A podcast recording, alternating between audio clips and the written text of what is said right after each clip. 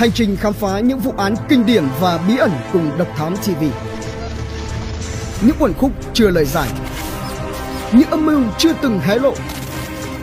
Những sự thật đang bị che giấu. Tất cả sẽ có tại Độc Thám TV. Vị khách mặc trang phục cao bồi lặng lặng chia tờ giấy cho nhân viên giao dịch ngân hàng ở Mỹ, ghi dòng chữ: "Đây là vụ cướp, mau đưa tiền." Đối diện với tên cướp vào một sáng tháng 5 năm 1991, nữ nhân viên giao dịch ngân hàng liên bang thành phố Irving, bang Texas, Mỹ vội vàng làm theo yêu cầu. Lấy cọc tiền trong ngăn kéo đưa ra, kẻ cướp gật đầu, nhét tiền vào trong túi rồi rời đi.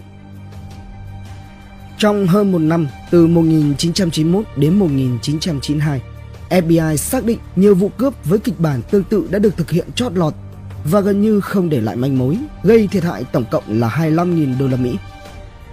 Theo các giao dịch viên, Cowboy Bob, biệt danh do FBI đặt cho kẻ cướp này, luôn bình tĩnh, yên lặng và lịch sự.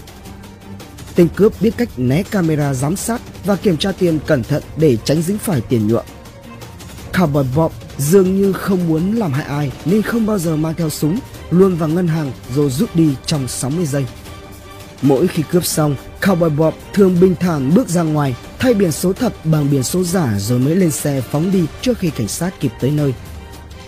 Vì Cowboy Bob luôn đội mũ nên giao dịch viên không nhìn được rõ mặt mà chỉ có thể mô tả chung chung là cao khoảng 1m77, hơi có bụng to, tóc gần bạc và để ria mép. Cảnh sát cũng không tra được tung tích của tên cướp vì biển số xe giả không tồn tại trong dữ liệu đăng ký. FBI tin rằng đang phải đối mặt với tên cướp chuyên nghiệp vì Cowboy Bob không phạm phải những sai lầm của các tay mơ. Hắn không loay hoay khi giao dịch viên đọc tờ giấy và hoàn toàn yên lặng trong những giây chờ đưa tiền. Tuy nhiên, điều tra viên vẫn nhìn ra tên cướp đội mũ cao bồi ngược ra sau, từ đó cho rằng hắn đeo dâu giả. Vì không có manh mối nào khác nên FBI tập trung truy biển số xe giả với hy vọng sẽ có bước đột phá.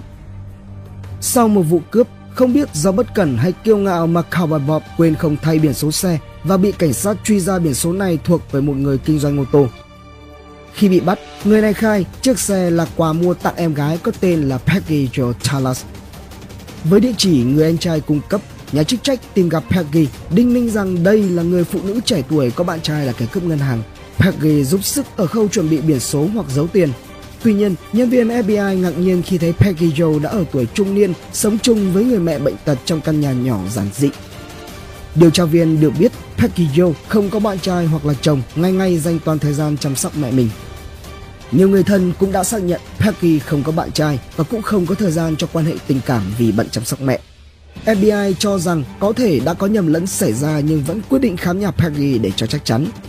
Trong tủ quần áo của Peggy, họ tìm thấy quần áo đàn ông, dâu giả, với những thứ này, điều tra viên mới để ý thấy trên bờ môi của Peggy Joe là lớp hồ dán phết mỏng theo đường thẳng. Tóc của Peggy Joe lốm đốm mấy chỗ bị nhuộm bạc. Khi đó, điều tra viên FBI mới vỡ lẽ. Peggy giả làm nam giới trong trang phục cao bồi để ăn cướp. Sau khi bị bắt giữ, Peggy Joe kể rằng trước kia là người phóng khoáng, thích bay nhảy, nhưng mẹ bị ốm nên phải dành hết thời gian để chăm sóc bà. Peggy Joe nói nảy ra ý định cướp ngân hàng khi vừa muốn trang trải chi phí chữa trị, vừa muốn sống cuộc sống mình hằng mơ ước. Người phụ nữ này kể thích cảm giác hưng phấn nên vẫn tiếp tục cướp dù đã có đủ tiền. Ra tòa, thẩm phán thấy rằng Pagillo cướp ngân hàng không dùng vũ khí. Từ trước tới nay vẫn luôn được mọi người xung quanh coi là người tốt bụng, không nghiện hút hoặc nghiện rượu nên chỉ tuyên phạt 33 tháng tù giam. Pagillo ra tù khi đã ở gần tuổi 60, nhanh chóng tìm được việc làm và hòa nhập với cộng đồng. Tới tháng 5 năm 2004, Pacquiao dự định thực hiện một vụ cướp cuối cùng để ăn mừng quá khứ trước khi chuyển tới sống cuộc sống trong mơ ở bãi biển Mexico. Nhưng có lẽ do tuổi già, Pacquiao không còn đủ tâm trí để cải trang như trong quá khứ, mà chỉ đeo kính dâm, đội mũ rộng vành bước vào ngân hàng. Pacquiao cũng không còn cẩn thận kiểm tra và loại bỏ cọc tiền nhuộm. Khi tiền nhuộm phát nổ, Pacquiao lái xe nhà di động tức là xe RV rời khỏi hiện trường nhưng mau chóng bị cảnh sát bao vây. Ít phút sau, Pekio bước ra ngoài và cầm theo khẩu súng. Trước sự do dự của cảnh sát, Pekio thách thức. Bây giờ tôi chĩa súng vào các anh mà các anh không bắn ư, rồi giơ cao súng trong tay. Bốn khẩu súng của cảnh sát đồng loạt nổ vang. Sau cái chết của nghi phạm, cảnh sát mới biết khẩu súng trong tay của Peggy chỉ là đồ chơi. Từ những đồ vật trong xe, nhà chức trách suy luận rằng Peggy đã ngồi hút nốt điếu thuốc lá cuối cùng trước khi bước ra ngoài. Trong chiếc túi trên sàn là những tờ tiền bị nhuộm đỏ vô giá trị. Gần đó là cần câu cá và chiếc hộp chứa nhiều ảnh người thân trong gia đình.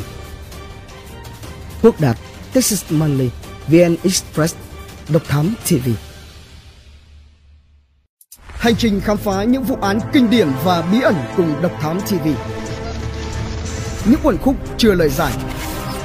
Những âm mưu chưa từng hé lộ. Những sự thật đang bị che giấu. Tất cả sẽ có tại Độc Thám TV.